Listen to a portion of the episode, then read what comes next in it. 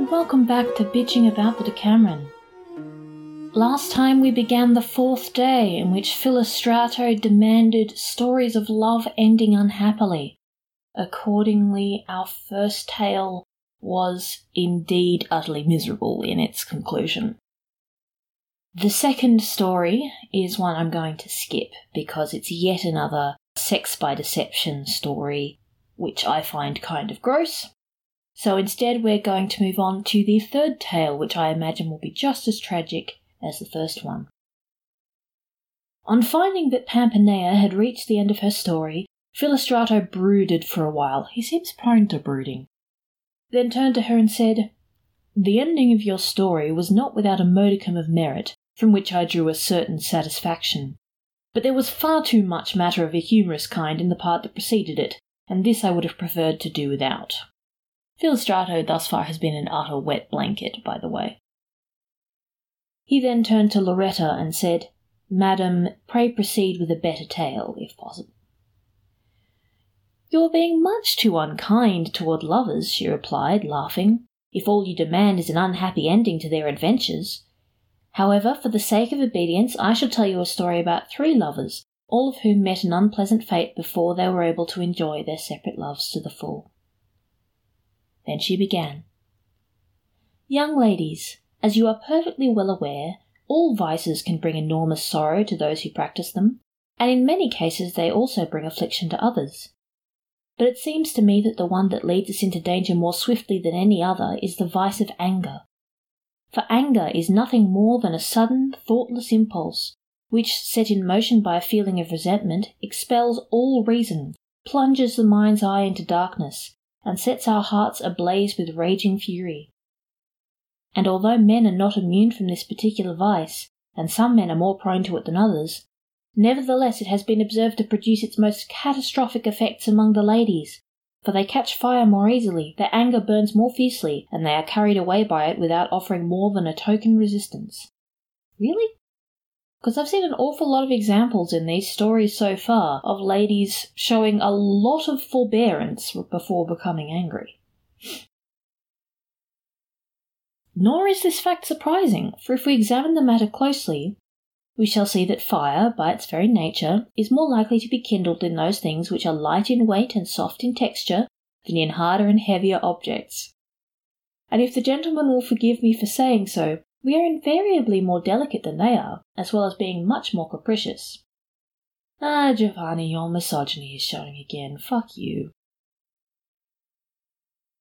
Bearing in mind, then, that we have a natural propensity to fly into a temper, that our cheerfulness and mildness of manner have a pleasing and very soothing effect upon our menfolk, and that anger and fury can bring about so much peril and anguish, I intend to strengthen our will to resist this vice by telling this story of mine, which, as I have already said, concerns the love of three young men and three young women, and which shows how, through the anger of one of these latter, their happiness was transformed into complete and utter misery. Well, that sounds cheerful,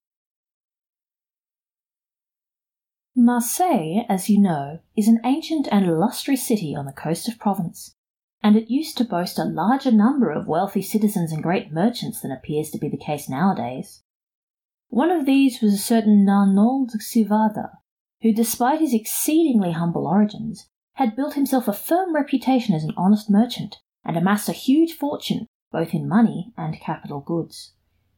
His wife presented him with a number of children, of whom the eldest three were girls, whilst all the rest were boys. Two of the girls were fifteen year old twins, the third was fourteen, and marriages had been arranged for all three by their kinsfolk, whom was simply waiting for the return of N'Arnald from Spain, whither he had gone with a consignment of merchandise. The names of the first two girls were Ninetta and Maddalena. The third was called Bertella. Ninetta was loved with the devotion of his entire being, by a young man called Restagnone, who was poor but of noble birth. The girl reciprocated his love, and they had managed to devise a way of consummating it without revealing the fact to a living soul. They had already been enjoying the fruits of their love for quite some time when two young men called Folco and Ughetto, who were mutual friends and whose fathers had died, leaving them very wealthy, happened to fall in love with Maddalena and Bertella respectively. It was Ninetta who first drew Restagnone's attention to this, and having confirmed that it was so, he cudgelled his brains for a way of using the young men's loves to repair his own fortunes. Having struck up an acquaintance with them, he made a practice of taking them, sometimes individually and sometimes together, to visit the three young ladies. And one day, when he felt that he was on sufficiently friendly and familiar terms with the two young men, he invited them round to his house and said to them, My dear young friends, we have now become well enough acquainted for you to perceive the strength of my affection towards you, and to realize that I would work no less zealously in the pursuit of your interests than I would in pursuing my own. Because of my deep affection for you, I am going to lay before you a certain proposal of mine, which you will be free to reject or act upon as you think proper. If you have been speaking the truth, and if I rightly interpret what I have observed of your conduct over a great many days and nights, you burn with passionate love for the two young ladies whose sister is the object of my own no less ardent devotion.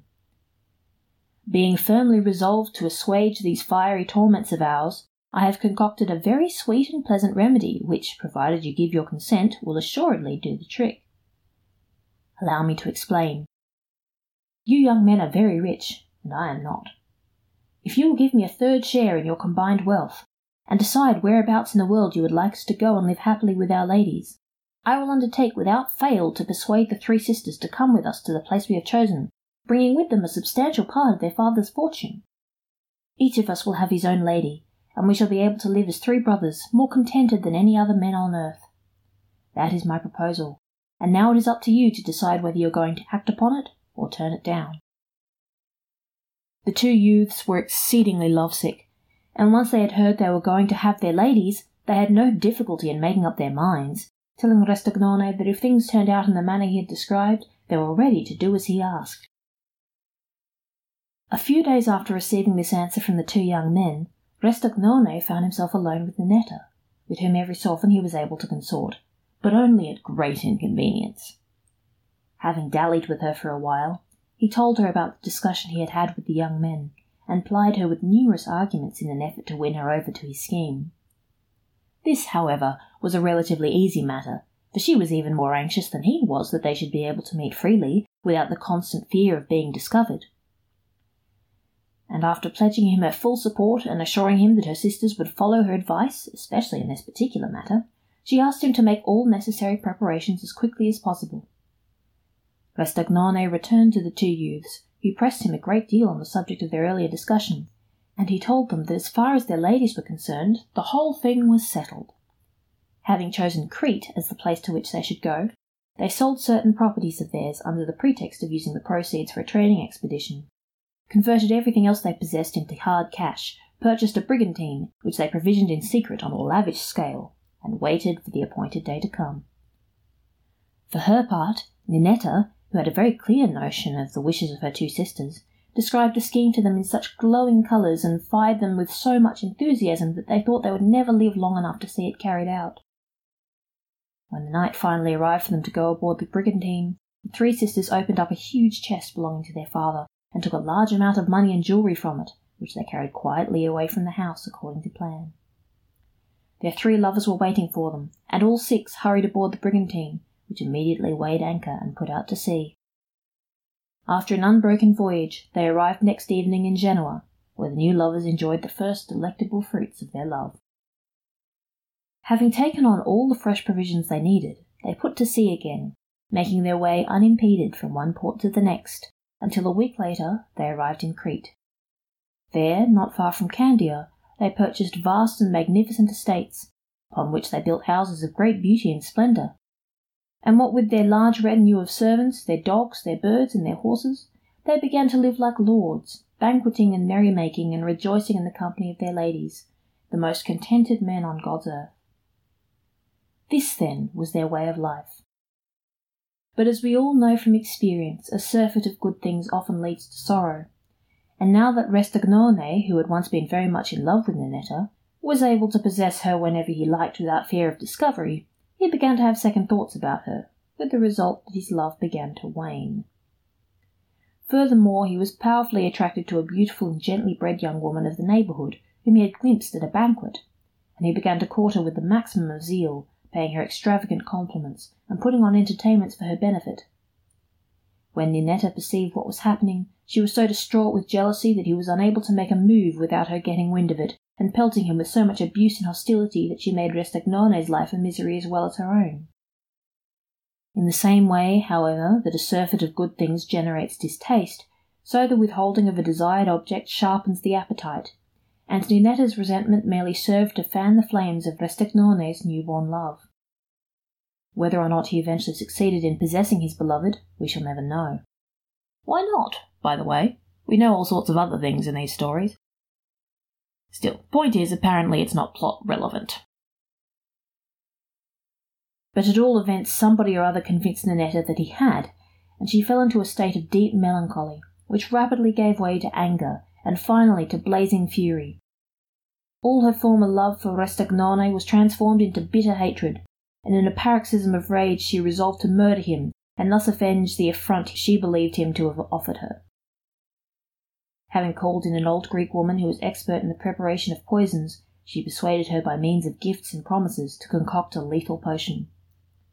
And one evening, without giving the matter a second thought, she served this up to Restagnone, who was feeling thirsty because of the heat and was totally off his guard.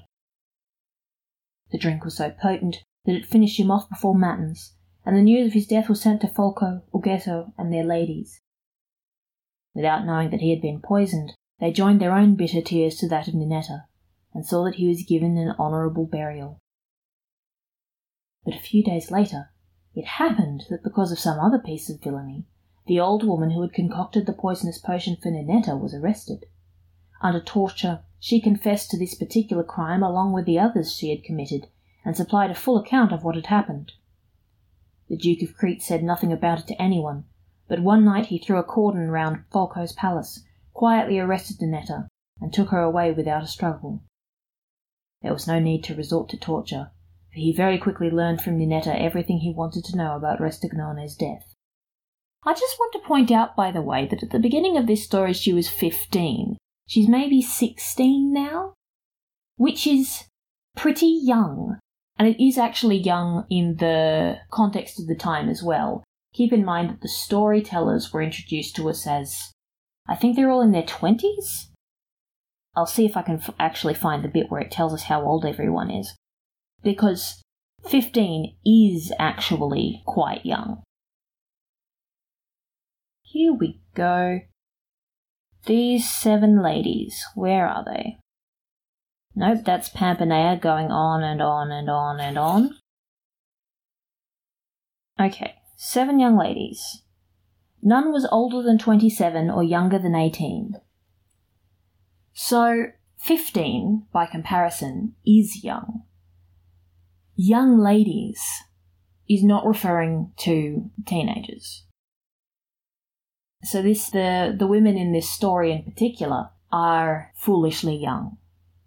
They're not they're not mature. They're not meant to be mature. And that's actually important for the interpretation of this story, just like it is for the interpretation of Romeo and Juliet. Protagonists of that story were not intended to be actual adults, and neither are these ones. Folco and Ughetto had been secretly informed by the Duke of the reason for Ninetta's arrest, and they in turn informed their ladies. All four were greatly distressed, and spared no effort to save Ninetta from being burned at the stake, which was the punishment to which they realized she would be condemned, as she richly deserved. But the Duke was determined that justice should take its course, and it seemed that there was nothing they could do to make him change his mind. Maddalena was a strikingly beautiful young woman, and for some little time she had been the object of the Duke's affection. She had never given him the slightest encouragement, but she now thought that by placating his desires she would be able to rescue her sister from the fire, and she informed him through a trusted messenger that she was ready to do his bidding on two conditions. First, that her sister should be returned to her unharmed, and secondly, that the whole matter should be kept secret. Uh, this is not going to go well. On receipt of the message, the sound of which was much to his liking, the Duke devoted a great deal of thought to it, and in the end agreed to its terms, sending back word to that effect and one evening, with the young woman's prior consent, he had Folco and Ughetto arrested on the pretext of hearing their version of the affair, and secretly went to spend the night with Maddalena. First, however, he had tied Ninetta up in a sack and made it appear that he intended to dump her in the sea, instead of which he took her with him and presented her to her sister by way of payment for his night of pleasure. Next morning, before leaving, he begged Madalena not to look upon this first night of their love as the last they would spend together, and implored her to send her guilty sister away so that he should not be taken to task and compelled to put her on trial all over again. That same morning, Folco and Ughetto were released, having been told that Ninetta had been executed by drowning in the course of the night. Believing this to be true, they returned home to comfort their ladies in the death of their sister, and although Madalena made every effort to conceal her from Folco, he nevertheless discovered, much to his astonishment, she was there. His suspicions were immediately aroused, for he had already heard it said that the Duke was in love with Madalena, and he demanded to know how it came about that Ninetta was in the house. Madalena spun him a long-winded tale in an effort to explain, but he was too shrewd to be taken in by much of what she was saying, and kept pressing her to tell him the truth. She talked and talked, but in the end she had to tell him. Folco was overcome with dismay, and in a fit of blazing fury he drew out his sword and killed her, turning a deaf ear to her pleas for mercy. Fearing the Duke's wrath and retribution, he left her dead body where it lay, and went off in search of Ninetta, whom he greeted with a false show of gaiety, saying, let us go at once to the place where your sister has decided that I should take you, so that you won't fall into the Duke's hands a second time. Ninetta, who trusted him implicitly, was a frightened woman, and was only too anxious to make good her escape.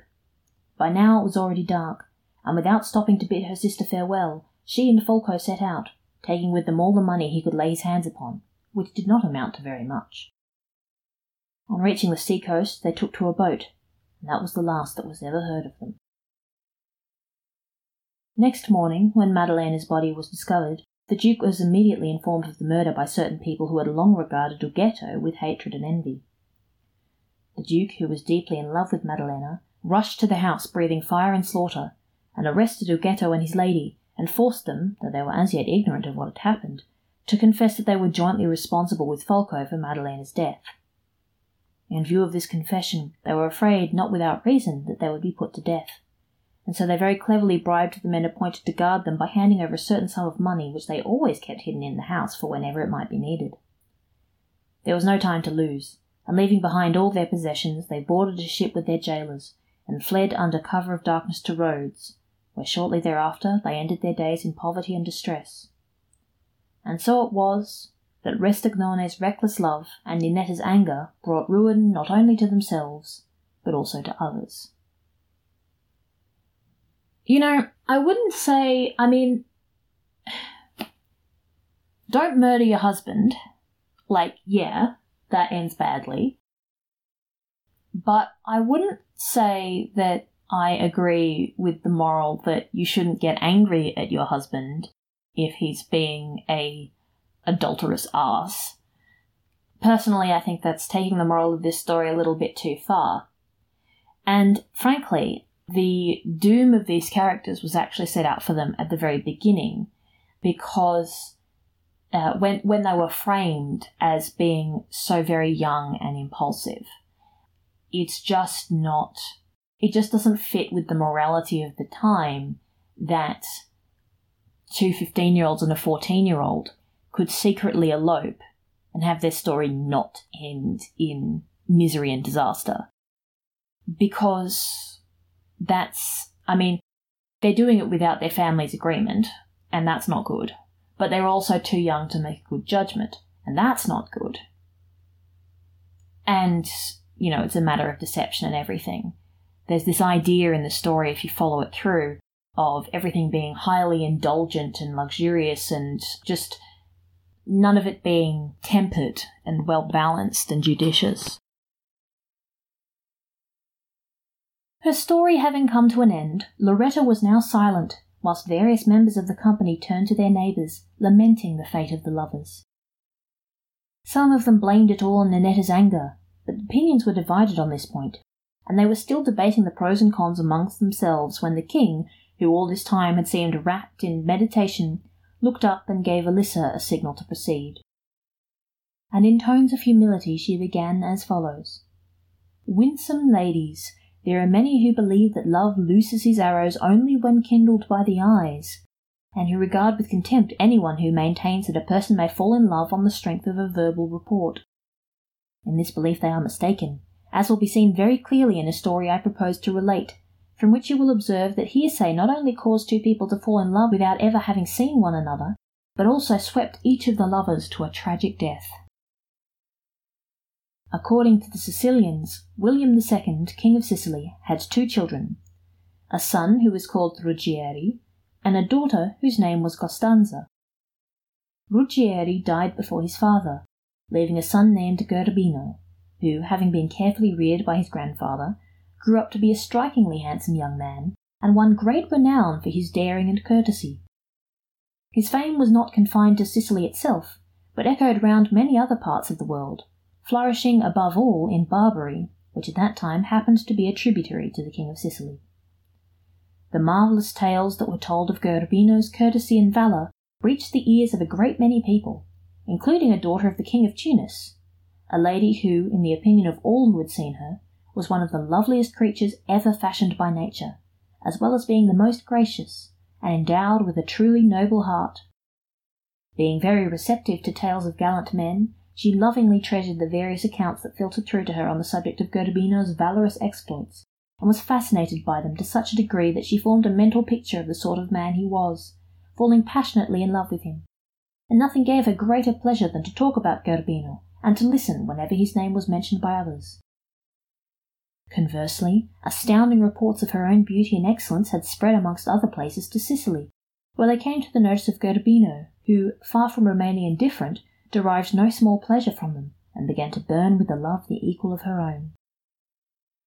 Though he longed to see her, he lacked a plausible reason for seeking his grandfather's leave to visit Tunis, and he therefore charged every friend of his who went there to do all he possibly could in the way of drawing attention to his secret and devoted love, and return with tidings of the lady.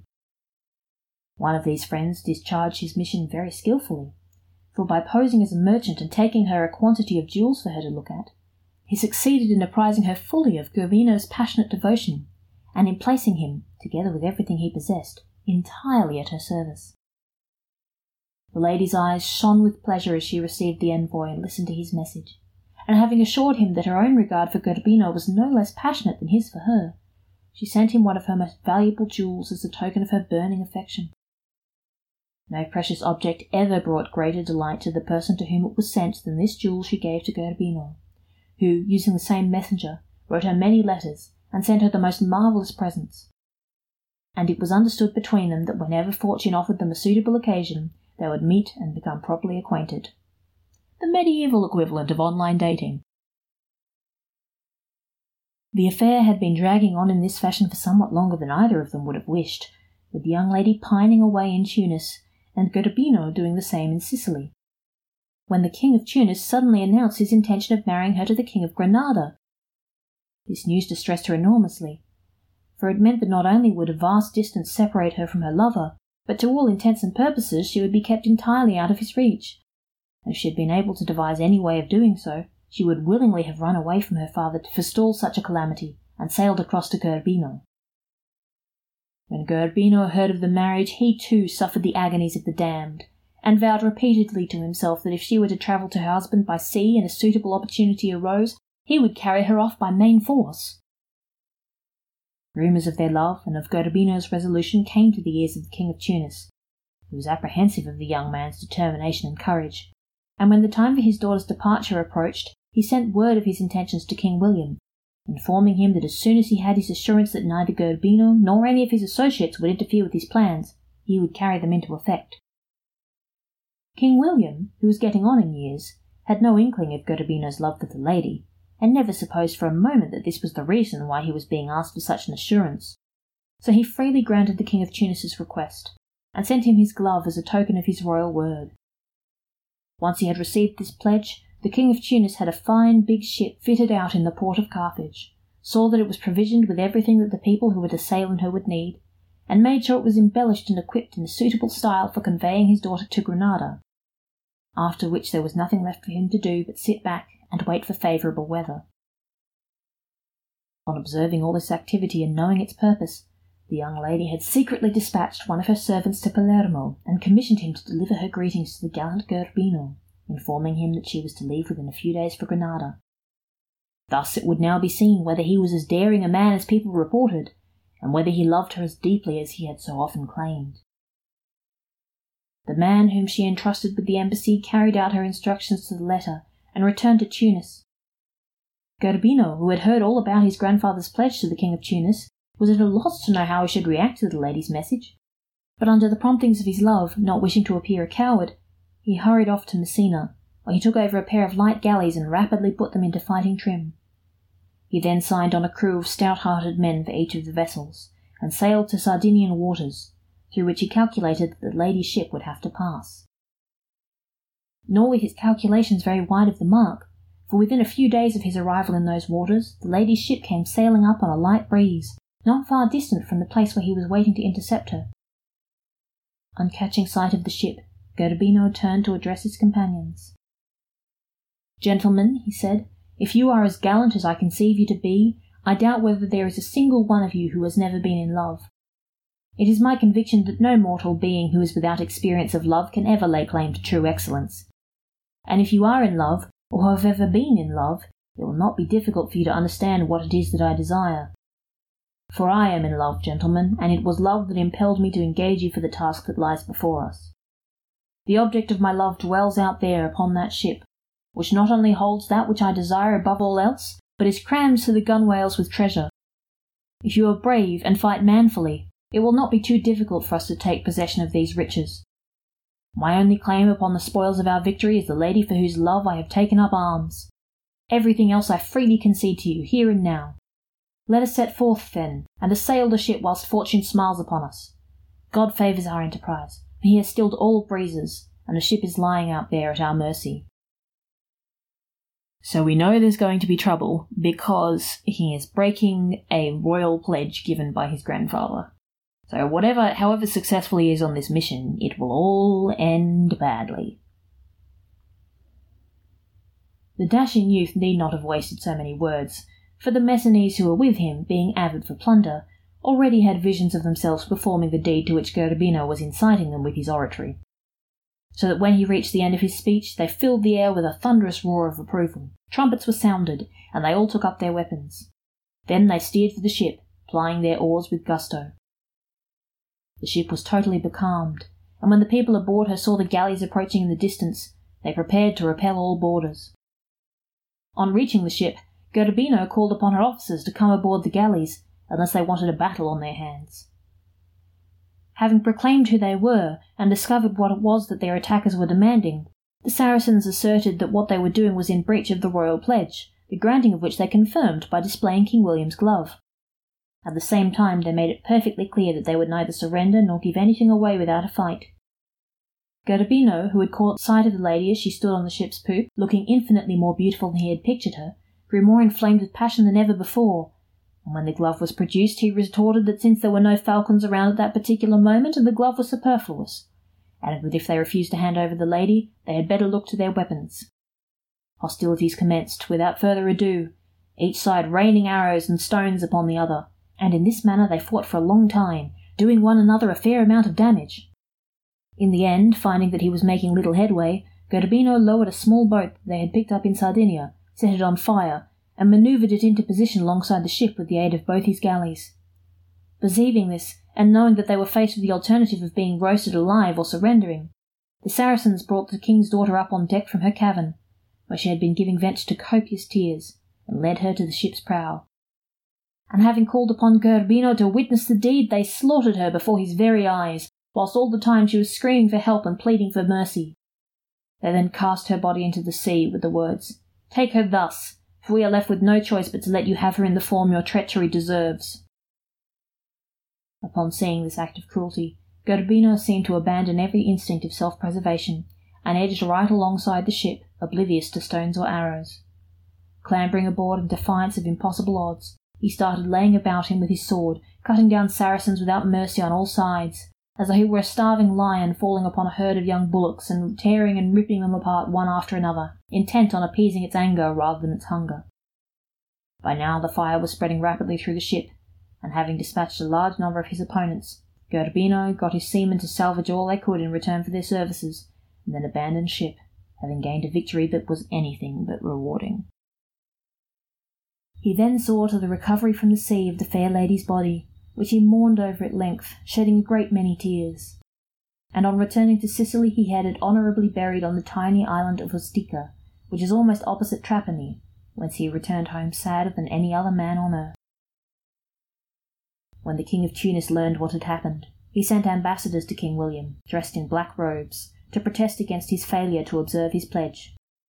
They explained precisely how it had been broken, to the no small consternation of the king, who, seeing no way of denying them the justice they were demanding, ordered Gerbino to be arrested.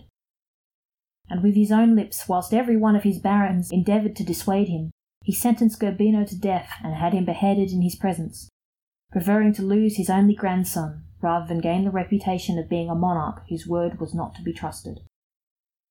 Thus, therefore, in the tragic manner I have described, and within the space of a few days, the two young lovers met a violent end without ever having tasted the fruits of their love. I could make further commentary on the value of someone's word, but it's almost self evident from the stories we've heard so far. There is no that society relied upon promises and oaths. So someone who broke their word could not be trusted to adhere to any social contract. If the king's word cannot be trusted, he can't function with alliances and agreements. It doesn't work. And presumably his kingdom was then doomed because his only heir had died. So, with that happy lesson, uh, we will end the episode. Take care, everyone. Bitching About the Decameron is created by Gwen David and produced by Amanda Martell. Take care, and thanks for listening.